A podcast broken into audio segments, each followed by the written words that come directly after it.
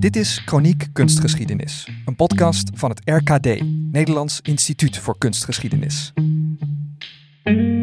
Mijn naam is Caspar Stalenhoef en ik spreek met onderzoekers over hun laatste projecten en bevindingen vanuit het RKD in Den Haag, het belangrijkste kenniscentrum op het gebied van Nederlandse kunst.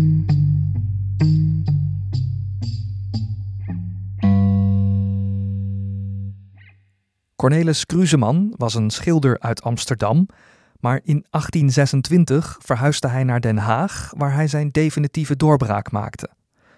Twee keer in zijn leven verbleef hij meerdere jaren in Rome om het werk van zijn favoriete kunstenaars te bestuderen.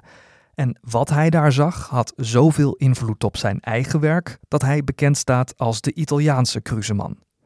Eva Geudeker, conservator 19e-eeuwse kunst bij het RKD, doet onderzoek naar Krusemans werk, maar ook naar zijn leven, want daar is verrassend veel over bewaard gebleven.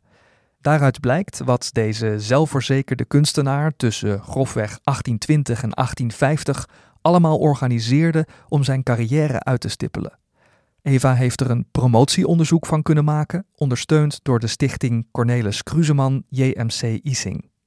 En deze stichting beheert de grootste verzameling schilderijen van Kruseman. En die zijn op afspraak in Den Haag te bezichtigen. Eva, welkom in de podcast. Dankjewel, Caspar. Als mensen nu die naam horen of, of lezen, Cornelis Kruseman, waar kunnen we hem in Nederland eigenlijk zien? Waar hangt hij? Hij hangt op dit moment uh, op zaal in het Rijksmuseum. Mhm. Godsvrucht. Dat stelt voor een, uh, een familie in een bos. Mhm. Uh, je ziet op de voorgrond een, uh, een schattig Italiaans meisje. Alle figuren hebben een streekdracht aan, Italiaanse streekdracht. Met ook een oude vrouw in een biddende houding. En ze kijken, um, ja, ze zijn eigenlijk contemplatief met elkaar. Maar er is toch interactie tussen de verschillende figuren. En op de boom is een ja, een soort kopietje naar een schilderij van Raphaël. Um, een Madonna met kind. De Madonna della Sedia. En dat Italiaanse, die Italiaanse, ja, gewone mensen eigenlijk, hè? Mhm. Mm -hmm. dat wilde hij graag schilderen. Dat vond hij heel interessant. Toen hij um, naar Italië ging, werd hij geïntroduceerd in dat Italiaanse genre. En die wordt daar blijkbaar door gegrepen. Ja. En gaat dat dan ook doen? Ik weet niet, ik heb niet helaas uit de bronnen kunnen herleiden hoe dat echt hè, uh, wordt ontvangen door het publiek. Maar hij was daarmee wel de eerste uh, Nederlandse kunstenaar die daarmee op uh, de tentoonstellingen in Nederland zich profileerde. Ja, en dat was dan eigenlijk ook voortaan zijn, zijn manier van schilderen eigenlijk, waar, waarmee hij zich onderscheidde. Ja, precies. Eva doet onderzoek in allerlei archieven, in het RKD, in catalogie van tentoonstellingen, in stadsarchieven, in tijdschriften, maar ook in privéarchieven van nazaten van Kruseman. En zo had een neef van Kruseman bijvoorbeeld al een lijst opgesteld met al zijn schilderijen. Maar ook brieven, de nota van zijn nalatenschapsveiling. Um, allemaal heel erg interessant materiaal wat Kruseman dicht bij mij heeft gebracht. Ja. Maar via die brieven kwam ik ook weer op ideeën om weer naar andere archieven te gaan en Ja. te gaan kijken. Ja. En dat is, uh, ja, dat, dat, dat, dat was een feest en dat is nog steeds een feest. Ja. Ja, Echt Een beetje kunsthistorisch spoor zoeken en het ene leidde tot het andere. ja ehm, ik heb ook eh, geleerd, eh, je moet vooral eh, de bladeren, bladeren, bladeren. Mhm. En eh, een paar weken geleden kwam ik nog een aquarel eh, tegen, een ehm, verbeelding van het interieur van een stadspaleis in Wenen van Liechtenstein. En tot mijn grote verbazing hangt daar een bij mij wel bekende Cornelis Kruseman boven de schouw. Ja, Ik wist dat hij in Wenen was, maar ik had dat nooit gevonden Nee. als ik op familienaam of zo. nee precies. Dus want ook, dat eh, wist ik niet. Dus nee. zo kom je, continu kom ik hem, eh, kom ik hem tegen. Ja, ja dus dat, kan, dat, dat kom je niet tegen door een, een naam in te voegen in een of ander systeem. Of Nee. eh, bij de K van Kruseman. Je moet ook op allerlei onverwachte plekken misschien. Gewoon ja. dingen waarvan je denkt, dat zou Ja, ermee te maken kunnen hebben. In de hoop misschien. En dan ja. kan dat zijn dat je raak. Ja, ik ga binnenkort ook naar eh, Brussel. Ik ga brieven bekijken van studenten van NAW die in dezelfde tijd als Cornelis Kruseman eh, in Rome waren. Hm. kijken of ze hem noemen. Kijken of ze wat over hem vertellen, over zijn werk vertellen, over wat hij organiseert, of hij ehm, welke mensen zij tegenkomen rondom Kruseman. Nou, je bent al eh, lang in, je probeer in zijn buurt te komen. En dan krijg je vast ook al een beetje een idee van wat voor soort man dat nou moet zijn geweest. Ja. Zou je, ehm, daar, zou je daar een poging kunnen doen om, om hem te omschrijven? Wat was, het, wat was dat voor een figuur? Het was een zeer gedreven figuur die zeer serieus bezig was met ehm, hetgeen hij ehm, wilde maken Ja. en hoe die naar buiten wilde treden. Dat deed hij heel erg doordacht, heb ik toch mijn idee. Het was niet iets wat hij zomaar maakte. Hij had echt een plan. Ja. Dat zie je al eh, vanaf het eerste jaar dat hij ook ehm, exposeert op de tentoonstellingen Verlee van de Meesters. Want hij exposeert zijn interieurstukken, die interieurvoorstellingen, maar ook portretten. Je moet je voorstellen, die portretten waren natuurlijk zijn manier om eigenlijk een vaste inkomstenbron te genereren. Ja. En met dat geld had hij dan ruimte om zijn interieurvoorstellingen. Maar de ambitie was meer om ook historisch schilder te worden. Dat, dat had een hoger aanzien. Dat ook, een dat is hoger dat, Als je dat aanzien. kunt als kunstenaar, als je die opdrachten krijgt, dan... Ja. dan ja. Ja.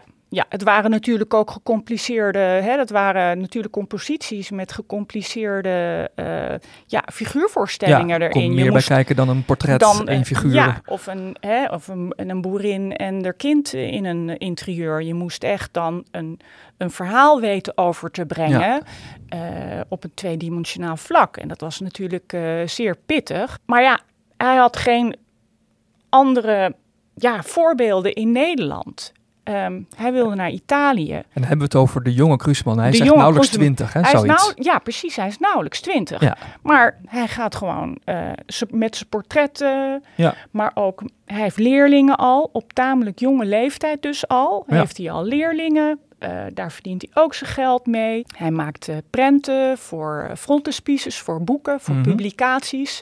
En zo spaart hij geld om naar Italië te kunnen.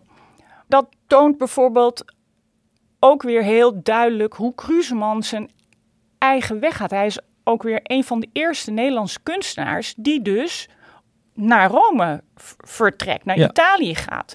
Dus dat, dat geeft alweer aan wat een, ja, een sterk karakter, eh, een doel voor Hij ogen. heeft een plan gemaakt Hij heeft van gewoon dit. een plan gemaakt en hij gaat het gewoon doen. Ja, ja. En, ehm, Kostigt dat zelf. ja, en dat, dat, dat, dat wekt bij mij heel veel bewondering. Want ja, Ja. het is niet zo dat je dan eh, hè, hier een, een treinkaartje koopt en, eh, of een vliegtuigticket boekt en daar gaan we. Mhm. Nee, dat, dat was echt. Ja, en het is ook meteen een enorme reis. Hè? Want ik had het bekeken dat hij dan via Brussel en Parijs en dan Zwitserland. Het duurt ook, weet niet hoe maanden voor je dat je er bent in Rome. eh, ja, hij blijft natuurlijk wel eh, een, een ruime maand Ja, in Brussel ook, ja. eh, Ja, hangen. ja. Hè? Nou, ontmoet dat hij ook is weer mensen. Precies, want daar krijgt hij eigenlijk zijn eerste koninklijke opdracht tot het schilderen van een, eh, een religieuze, toch een religieuze voorstelling. Heeft hij hem toch binnen, die opdracht. Ja, Daar heeft hij die toch binnen. En eh, in Parijs blijft hij toch ook wel een, eh, een behoorlijk aantal maanden plakken. En ze wilden hem eigenlijk nog langer houden. Maar hij zegt: nee, nee, nee, ik moet nu toch echt naar Rome toe. En dan komt hij uiteindelijk, precies wat je zegt, via Zwitserland. Komt hij dan eerst in Florence. Blijft hij eigenlijk maar een paar weekjes. Want eh, ja, hij moet, gewoon, hij moet gewoon naar Rome. En Ja. dan eh, Ja. komt hij daar eenmaal. En dan, eh, ja, dan is hij. en dat, wat zo fantastisch is, dat kunnen we allemaal lezen. Want we hebben het enorm geluk dat ehm Kruseman ehm, zijn eh, reisaantekeningen, hij heeft er waarschijnlijk een soort van dagboekje bijgehouden, maar ook brieven aan zijn familie zijn eh, na zijn terugkeer in 1826 eh, ja, gebundeld tot een, een mooie publicatie met behulp van zijn zwager Eling Sterk, Augustus Eling Sterk. Dat zorgt ervoor dat we Kruseman op de voet kunnen volgen en weer zo dichtbij hem kunnen Ja. zijn. En dat heeft hij dan ook wel gedaan Omdat hij wel wist dat hij met iets interessants bezig was. Of hij vond het in ieder geval van zichzelf interessant. Ja, hij vond het van zichzelf waarschijnlijk mateloos interessant. Ja. Ehm, maar precies wat je zegt, hij is al, die publicatie is niet voor niets geweest. Nee. Die publicatie is ook weer geweest om aan de Nederlanders te tonen. Ik ben een kunstenaar, kijk eens wat ik allemaal heb gezien. Hè, want dat beschrijft hij op zich ook, waar hij langs is geweest. En, ehm, Wie hij ontmoet, eh, belangrijke eh, kunstenaars. hè? kunstenaars en, en wat hij van die kunstenaars ook vindt. Hè. Mhm. Ik bedoel, ehm, hij schrijft hele lyrische verhalen over Ravel en... ehm, maar ook eh, omschrijft hij de natuur. Hè, maar hij gaat daarin helemaal los. Mhm. En, ja, en, en zet zichzelf neer als ja, kunstenaar die wat van de wereld heeft gezien. En ook zijn, eh, zijn eigen ideeën heeft. Ja. En ehm, dat geeft wederom weer, ja, dat, dat, ja, A, je moet daarin eh, ja, zeer overtuigd zijn toch eh, van jezelf en Ja. je eigen kunnen. Mhm. En weer dat, eh, dat plan voor ogen. Kruseman was 27 toen hij na 3,5 jaar weer aankwam in Amsterdam, waar hij al snel weer aan de slag ging. Wat hij ook doet is hij eh, organiseert een soort van solo tentoonstelling waarbij hij Oh. zijn werk toont eh, vers uit Italië. hè, Doet hij ook nog even dus, hè, een solo Ja. tentoonstelling voor zichzelf. Toch eh, even een solo tentoonstelling. ja, Heb ik ook nog nooit eigenlijk gelezen van een andere kunstenaar in die periode. Hè? Ja. Want we hebben het iedere keer over, nou ja, eh, 1825. precies. En dan een paar maanden later ook weer goed vertegenwoordigd op de eerstvolgende tentoonstelling Levende Meesters. Waar die dan een portret en dus een aantal Italiaanse voors- eh, genrevoorstellingen toont. Ja. En toch, na ongeveer een jaar, verhuisde hij naar Den Haag. Hoe kom je er dan als onderzoeker achter, bijna 200 jaar later, waarom hij dat deed? Nou ja, kijk, de, de, het meest persoonlijke zijn natuurlijk altijd de brieven. Ja. Eh, eh, kijk, in de artikelen, de tijdschriftartikelen of in recensies, dat is natuurlijk altijd de, de blik van een derde. Ehm, het is ook vaak alleen eh, in het kader van succes misschien, Ja, hè, precies. als je ja. dat zo ziet. En eh, ja, je, het liefst wil de onderzoeker natuurlijk eh, Jij in dit geval. de, de, en ik in dit geval, ehm, ja, eh, de, de brieven van, van, van vrienden over hem, maar het allerliefst natuurlijk van Cornelis Kruseman zelf. Ja, En dan ga je, nou ja, op zoek naar, ehm, naar wie zou hij die brieven kunnen hebben gestuurd. Hè, de- wat zijn zijn, eh, zijn, Zijn contacten daarin? vrienden. Ja, zijn Ja. vrienden. ehm, dus daar ga je naar op zoek.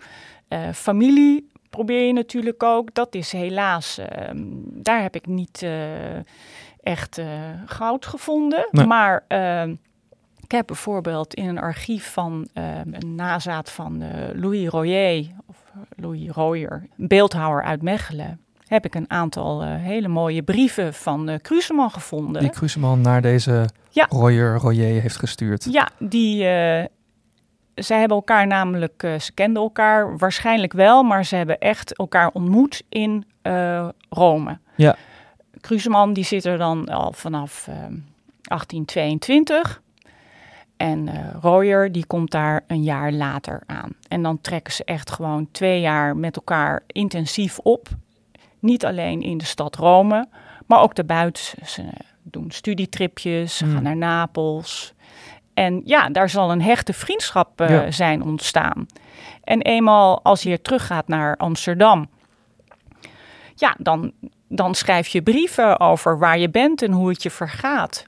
En ik heb een paar brieven van hem uit, die eerste, uit dat eerste jaar. Maar dan op een gegeven moment even een tijdje niet. Mhm. En dan in januari 1827 kwam voor mij als onderzoeker een hele belangrijke brief naar boven. Waarin hij zijn vriend Louis, die nog steeds in Rome zit, Mhm. vertelt hoe het hem is vergaan in het afgelopen jaar. Juist. Nee, die brief, alleen al hoe die begint, eh, laat ook wel een beetje zien. Het is wel, het is wel, het is wel een mannetje, denk ik dan, als je dat, Ja, eh, als je dat, dat, leest. Ja, dat is het. Dat, dat is ook nog antwoord op jouw vraag van al een tijdje terug alweer. Ja, Ja, in deze brief leer je ook echt eh, de, ja, de, de vriend Kruseman, maar ook de zeer van zichzelf overtuigde Kruseman uh, kennen. Ja. Hij heeft een jaar niets van zich laten horen. Deze brief is, uh, begint hij zo. Mijn waarde Royer, eindelijk dan. Ja, eindelijk dan, zult gij zeggen, wanneer gij deze geopend hebbende en het schrift herkent. Doch ik vrees dat gij in de eerste aandrift in toorn en gramschap de brief op de grond zult werpen en zeggen: Nu kan je in het geheel wel wegblijven. Een vriend die mij een heel jaar lang vergeet, wil ik ook helemaal vergeten. Je hebt gelijk, man. Zet jij je hoed maar op en gaat knorrig de deur uit.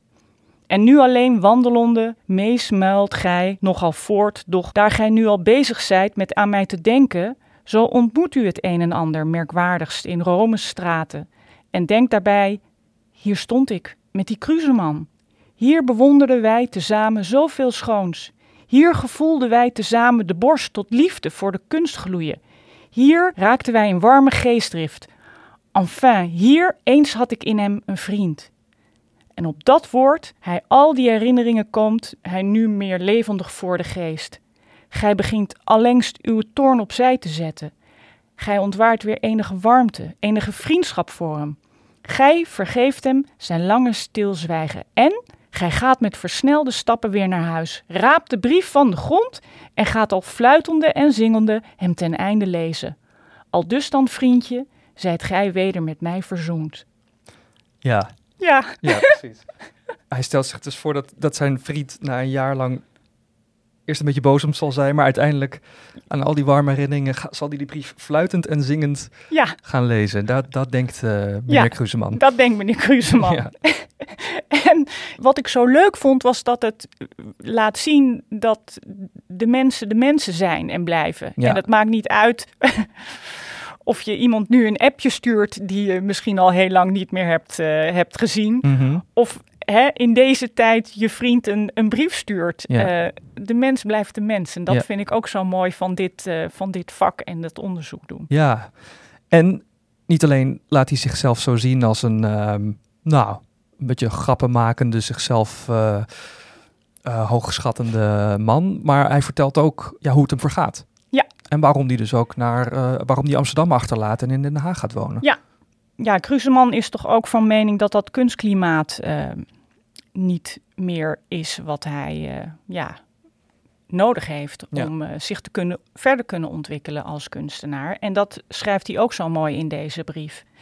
Um, een volgende passage bijvoorbeeld. Een gans andere zaak. Ik ben een vermaard portretschilder in Schavenhagen. Doch Jantje, hij noemt Louis Jantje, je moet niet denken dat het daarom minder is. Nee, nee. Kees was nooit in Amsterdam de man geworden die hij thans is.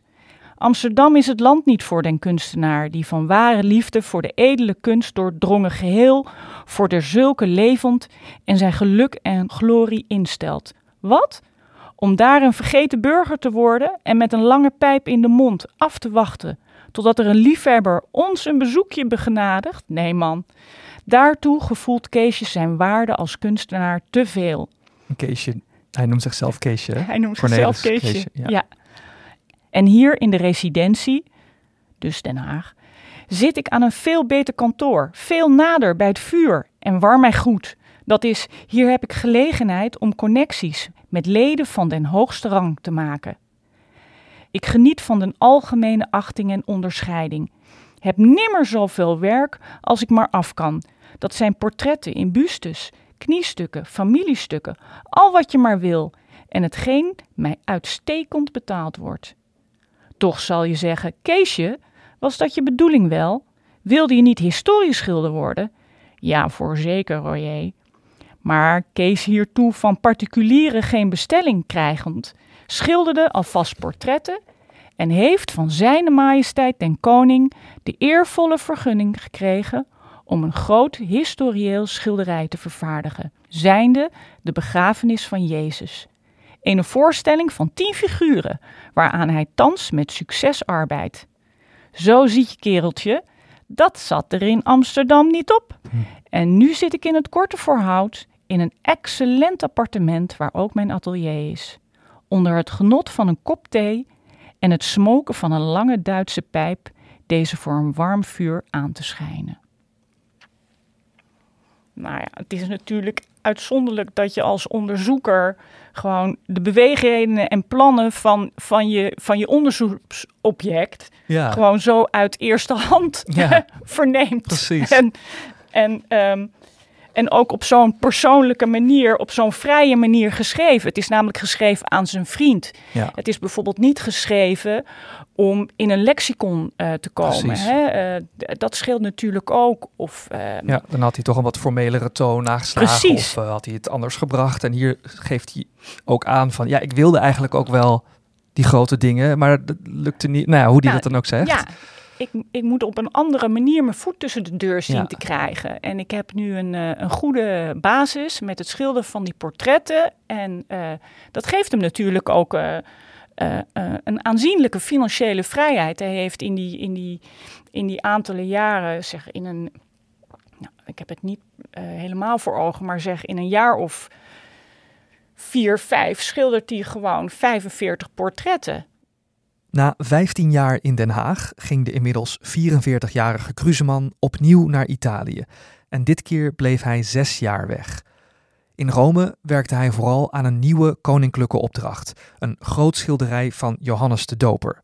Maar hij kreeg er ook weer nieuwe opdrachten. Eén ervan kwam van de jonkheer Jan Elias Huidekoper, die hem een grote opdracht gaf voor de grote zaal in Slot Zeist. vier grote religieuze eh, voorstellingen. Ja.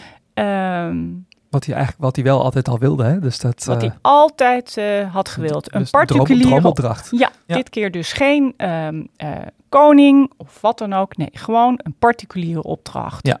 Ehm, en wat Kruseman daarin weer zo interessant maakt, ik zei al, een particuliere opdracht. Dat gaat niet meteen eh, de grote zaal in van Mhm. Slot Zeist. Het gaat on tour. Ja, dus hij, hij laat het, wat is het, Hij laat drie, het- in drie steden is het dan, eh, na hij een het- paar weken lang is het te zien, Ja. want dit, dit, is, dit moet iedereen zien. Dit moet iedereen zien. En dit was gebruikelijk op zich bij, nou ja, koninklijke opdrachten. Mhm. Eh, Sint Johannes de Doper werd ook getoond in diverse steden. Maar dit is een particuliere opdracht. En dat zet hij gewoon neer. Ja, Een- Die hij dus een- koninklijk behandelt eigenlijk. wordt koninklijk behandeld. En Ja. de eerste locatie is eh Arte en Amicitie, Mhm, de kunstenaarsvereniging in Amsterdam. En ehm, hij krijgt de ruimte, de tentoonstellingsruimte, om daar dat grote schilderijen ja, te ook tonen. één werk, hè? tentoonstelling Eén van één werk. werk. Eén werk, Ja. ja. één, eh, één schilderij. En ehm, nou, de leden die konden daar naartoe eh, met hun vrouwen gratis. Mhm. Maar als jij daar als eh, niet-lid eh, wilde gaan kijken, dan moest je 25 cent betalen. Hm. Je moest 25 cent betalen. Dat was net zoveel als dat je moest betalen om een tentoonstelling levende meesters expositie te mogen bezoeken. Ja, daar hingen met veel meer- 500 Ja, oh ja. schilderijen. Precies. En hier dus één. Mhm. En het was een mega succes. Ja, Er kwamen iets van, eh, nou, 2000 mensen op af. En dan heb ik het nog niet eens over de leden en hun vrouwen. En dat was dus van de, voor de eerste van die vier werken en ook in de eerste stad Juist. waar dat werk te zien was. Want Ja. dat ging nog door. Ja, want het ging nog door. Daarna ging het eh, nog naar eh, Den Haag en eh, naar Rotterdam. Het was natuurlijk een enorme promotionele stunt. Ja. En een paar jaar later kwamen nummers 2, 3 en 4 vier ook, ook. nog even langs. Nou ja, weer een voorbeeld van hoe hij dat dan aanpakte en zichzelf bij het publiek en natuurlijk bij eh, hopelijk nieuwe opdrachtgevers eh, in, de, in, in de picture probeerde te Ja, spelen. precies. Ja. Dus altijd bezig met ehm, de volgende stap. Helaas was dit wel zijn laatste grote opdracht. Nadat het vierde doek terugkwam van tournee en in Zeist werd opgehangen in 1854, was Kruseman 57 en verhuisde hij met zijn familie naar Lisse, waar hij drie jaar later op 60-jarige leeftijd overleed. Helaas zijn veel van de grote Krusemans verloren gegaan of te kwetsbaar om tentoon te stellen. Een van de vier schilderijen uit Zeist zit in de collectie van het Katharijnenconvent in Utrecht en is in bruikleen bij de stichting Cornelis Kruseman, die de restauratie ervan hebben gefinancierd. Twee andere van de vier zijn onlangs opgedoken in de Verenigde Staten, nadat de eigenaar ervan zich meldde bij Eva. En de vierde is nog altijd zoek. Wie weet komen ze ooit, ook al is het tijdelijk, weer bij elkaar. En als Eva is gepromoveerd, is er in ieder geval in tekstvorm een zo compleet mogelijk beeld gemaakt over het werk en leven van Cornelis Kruseman. Mijn naam is Caspar Stalenhoef. Fijn dat je luisterde. Meer informatie over deze podcastserie kun je vinden op www.rkd.nl.